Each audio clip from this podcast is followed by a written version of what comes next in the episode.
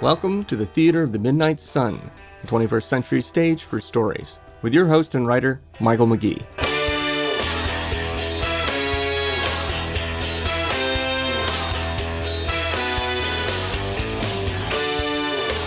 Nab returns late at night to the Ashland Institute in hopes of secretly finding a way in, and perhaps getting some information in part 4 of Bluebirds and Dead Canaries.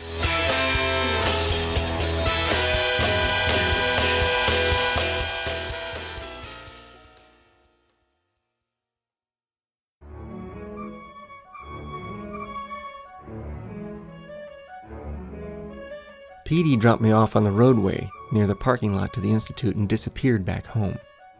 It would be my show this time. No sense him risking his neck as well, not to mention his badge. When we left the house, he'd been on the phone with Gypsum, whom I'd asked him to call. I wanted Gypsum standing by at her home. Chances were I might need her once I was on the inside. And so I quietly slunk across the lot to Ashland's front door. The scan light under the walk came on just like before, my skin crawling slightly. I didn't bother with the lighted buttons on the panel beside the door, knowing it would only prompt another visit from that blonde Mama Grizzly. Instead, I reached in my pocket and pulled out the blank white card I'd found at Ham's place. I inserted it into the bank card like slot under the button column I'd seen on my first visit. It sucked the card in, and I waited for either a slight click, letting me know the door had unlocked, or the far less subtle sound of an alarm bell. Unfortunately, neither happened. Instead, after about five seconds and a soft whirring sound, the machine simply spit the card back at me. I tried the door, still locked. I pushed the card in for another go round, but this time barely a second passed before the system coughed it up again. Then it occurred to me if Ham had been a client, they obviously already knew of his death and would have shut off the card's access which is probably why they hadn't done a full blown search for it at his house. No need to. But that hadn't been the case with Megan. Chances were good that no one had known who he really was. Nor did anyone, besides the department, I hoped, know he was dead.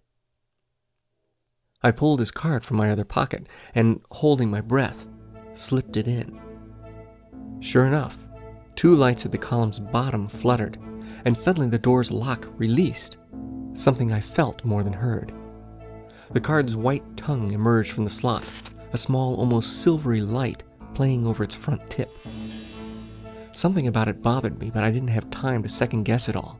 In the little red readout above the columns of buttons appeared the number 107667, and after opening the door, I retrieved the card from its slot and slipped inside. Ahead of me was a long white hall. I paused, listening for footsteps, for shouts, anything. Only quiet. So far, so good. I slipped down toward the end of the hallway and heard some talking. A one sided conversation. I peeked around the corner. Ten feet away, sitting at what looked like a nurse's station or admissions desk, was a thin, mustached Indian fellow in a white coat. He was on the phone, talking to a client from the sound of it. I waited till he reached for some records, then slipped to the other side of the hallway, out of his line of vision. The hall extended in opposite directions, both of them dark. Since venturing down the other side of the hall meant passing the fellow on the phone, I headed down the hallway closest instead, eventually finding myself at a dead end, which led to a men's room. Another door sat adjacent to it, but it was locked. I got down on my knees and pulled out some pick tools Petey had given me a few minutes later, I had the door open and was deep in a labyrinth of white hallways. Names like transphonoidal DNR and therapy analysis etched on glass placards above the room's doors. For the most part, the place was empty of employees, and I was able to duck into a room or down a side hall whenever someone appeared. I finally found a room marked OC Records and slipped inside. One of the consoles inside was on, and I settled into the chair, studying the screen and popping another caramel into my mouth. After clicking on a few things and using a few password tricks culled from my day job, I managed to access Ashland's patient database. I dug out my phone and called Gypsum. She was ready for me. Where are you? Inside. I found their patient records. I'm just calling up Hams now. the record's displaying. Let me scroll down a second. There's a prescriptions field at the bottom. Let's see. Um, looks like he was taking four medications. Poor guy. The first was something called xanthocene. That's a topical solution, used for skin rashes, eczema, minor cases of shingles. The second was Daflanox. Looked like the prescription was for two bottles. And the last two were Rillium and Cydilinox. I could hear Gypsum scribbling down the names on the other end, mumbling as she did. She asked me to spell a couple of them. Gyp, have you ever heard of these before? Only the first one, but I'm no pharmacist. Hell, in reality, I'm barely a doctor. Never cured anybody of their rigor mortis yet. Did Petey tell you about my uncle? Yep. All right, I'm looking up his record. Uh, hmm, Found it? yeah. Two drugs are listed Perlintinox and Pacinium. I'm pretty sure Megan Ham and my Uncle Chaz all came here to pick up this stuff directly, which is what the white cards were for, to let them in, like an outpatient clinic. Speaking of Matthew Megan, I'll type in his name too. And press enter, and nothing. Think here. There was a number on the door outside when I entered his card. God, what was it? Um, 107 667.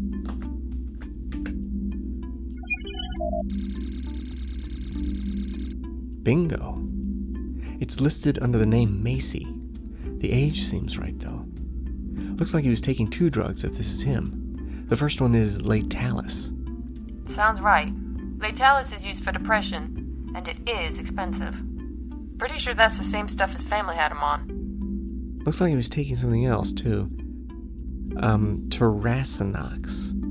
T E R A C I N O X.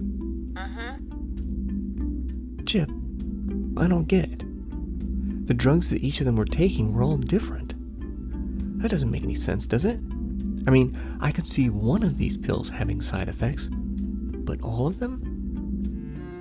I switched screens, doubling back and inputting the name of Megan's pharmaceutical, Terracinox, in the search field.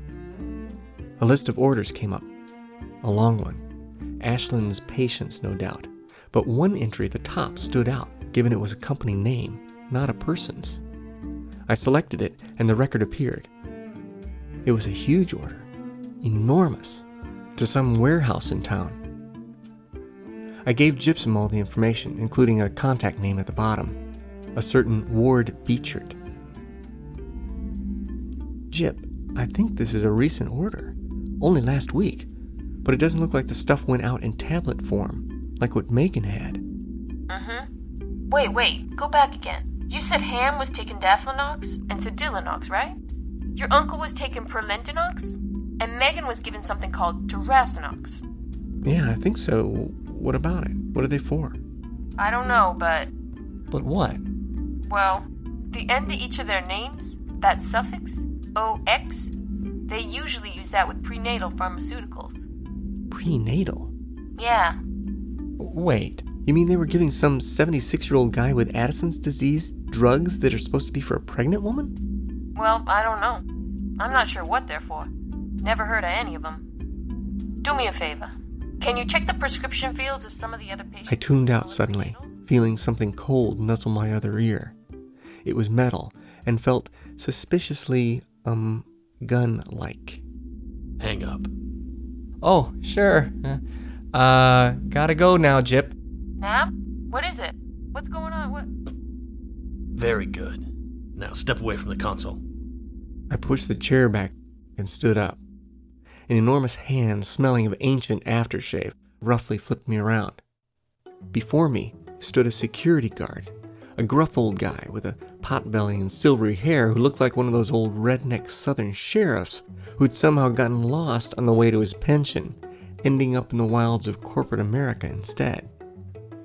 Beside him stood a woman, probably some director from the looks of her, a short little Napoleon type with a bob of black hair that was giving way to gray. She looked 55 or more, but for a woman her age, I had to admit there was something exceedingly sexy about her. Maybe it was the elegant bolero jacket and black boots, the model like cheeks, or the intelligence in the eyes.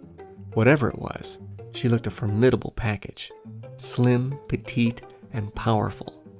Powerful enough that she could regard hapless intruders like me with a bubbly smile, as she was doing right now. Considering my two visitors were about the same age, I suppose they could have been husband and wife in some other life. But in this reality, they were a little too different. She had class, and he had a gun. My phone rang again, obviously gypsum. Leave it, pedal dick. Huh, wouldn't dream of it. What are you doing here? I didn't say anything at first, not having decided which lie to settle on yet. Miss Stig asked you a question, pedal dick. Um, forgive me for being trite, but uh, I think this is the part where I mutter, I'm not saying anything until I talk to my lawyer. Probably. I felt like bowing in thanks, but didn't, being that there was something about her laugh that did not sit well with me. Frankly, she looked the kind who could have laughed at an execution, which is the way my run in with them could very well end up if I wasn't careful. Sorry, but I'm kinda new at this. You don't say, pedal dick. I rolled my eyes. He was definitely a one note Johnny. Given the looks of him, I kept waiting for the N word to pop out. Maybe it just wasn't coming to mind for him yet. Or maybe he thought he was above such cliche. Mr. Pertwee, no need for the colorful language. Or at least branch out a little. Try pea brain or putz breath. Your friends will be impressed. Why don't you just shut up, piddle dick? I mouthed the last words silently with him, shaking my head. Then he frisked me, a little too roughly, frankly, looking for the wallet and ID I hadn't brought with me. Once he'd finished, he shook his head at the woman. Miss Stegg nodded knowingly at me, and I smiled back. We will still have that card from you, however. Hand it over, please. What card? We know you have Mr. Macy's entry card, and we know you're not Mr. Macy. The back scan told us so. So we come looking for you, and lo and behold, here you was. Just enough of a piddle dick to sit around waiting for us. Oh, brother. I believe the lady asked. I know what the lady asked, but right now I ain't got no friends around to impress. So you're just gonna have to be impressed for 'em, ain't ya? Now fork over the card, piddle dick. I dug through my pockets for two seconds. Can't find it. No kidding. Nope. You know, I don't like being pushy. A very good policy. It's a bad business practice, and rather unflattering, personally. And I always try to look and act my best. Plus, I learned long ago that I have an uncanny knack for getting what I want. Call it luck or the rewards of patience, but things always seem to come back my way in the end. So today, I shall leave the powers of persuasion to others. Mr. Pertwee, please phone the police. I could take care of this. Figured I'd wind up with Mr. Eager Beaver. Mr. Pertwee, this is not the local docks. Leave the rest to the official police. The phone is there. Please make the call. Yeah, make the call, piddle dick. The office's junior G man shot me an ultra nasty look. I watched as he dialed and grumbled, his gun still trained my way. Me praying that somehow I got really lucky and that Hackett and the boys might show up. But I knew that wasn't in the cards. This was well outside their district. Pertwee ended up talking to somebody named Sergeant Holloway on the phone. Definitely not part of T. Hackett's inner circle, which meant the night was unfortunately going to get a whole lot longer for me from here on out. In fact, far longer than I could have ever imagined. Fifteen minutes later, security guard Piddledick handed me off to a real police officer who just wasn't as pleased to see me as the Enigma boys would have been. As the guy was about to slap the cuffs on me and stuff me in the back seat, I started thinking about how wonderfully this was going to play out at work, making a bad situation for me horribly, horribly worse, or in this case, terminal, when it came to my coworkers like Hempstead and upper management. Doubtless it would mean my job and probably more.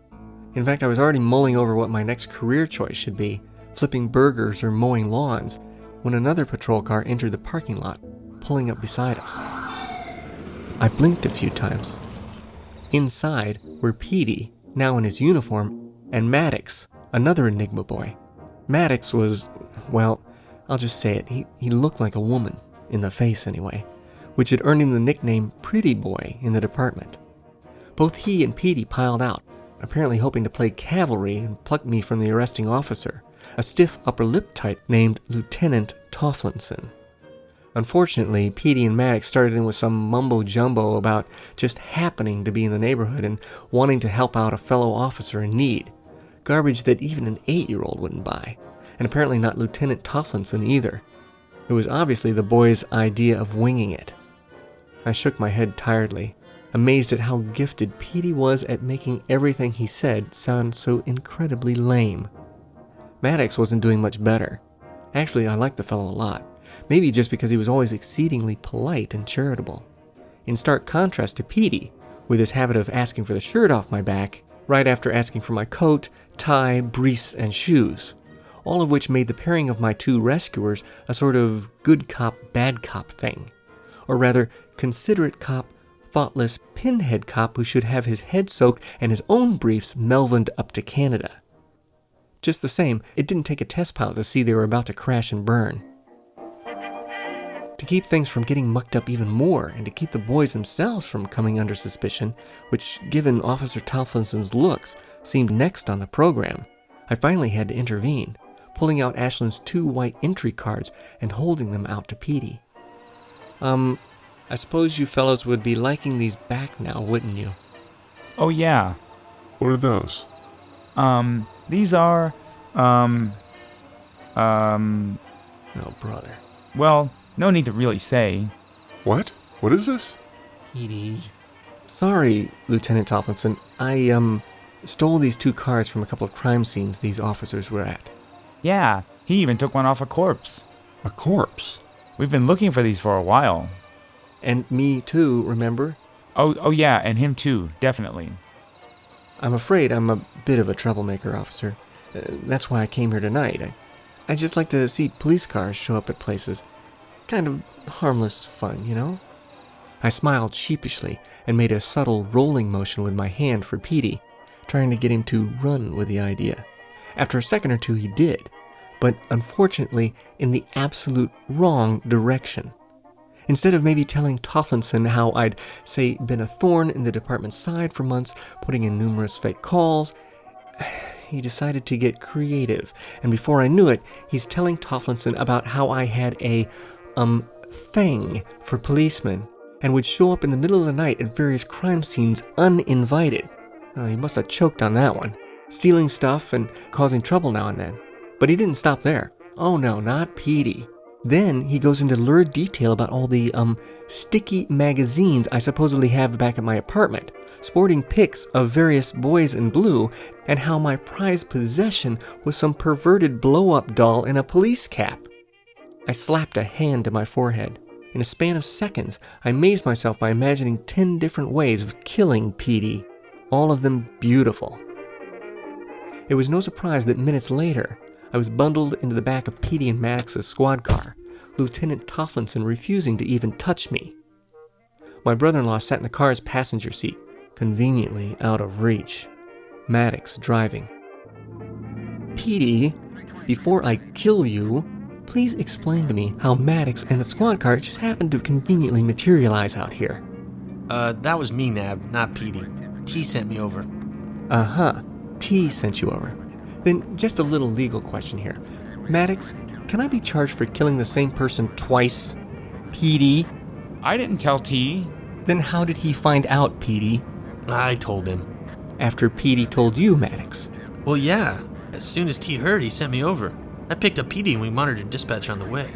And let me just say here Sarge is not happy. Gee, thanks so much, Petey. Hey, I had to figure out some way of getting you out of there. After you left, your sis made me promise I had to protect your little food taster, and I gotta follow her orders long before I do yours. Yeah, all right. Guess I should be grateful anyway. Sorry. At least you spared me a criminal record. Um, well, What do you mean, well? I'm afraid we're still gonna have to book you. Your what?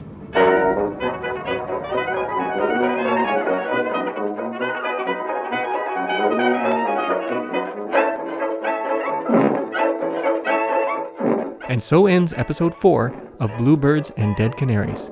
The cast included Michael Berringer as Security Officer Pertwee and Officer Maddox, Maggie Ervin as Gypsum, Tom Fahey as Petey, Cindy Rasmussen as Ms. Steg, and in a performance that would make the castaways of Gilligan's Island pack up and shipwreck the minnow all over again, I, Michael McGee, played the part of Nab.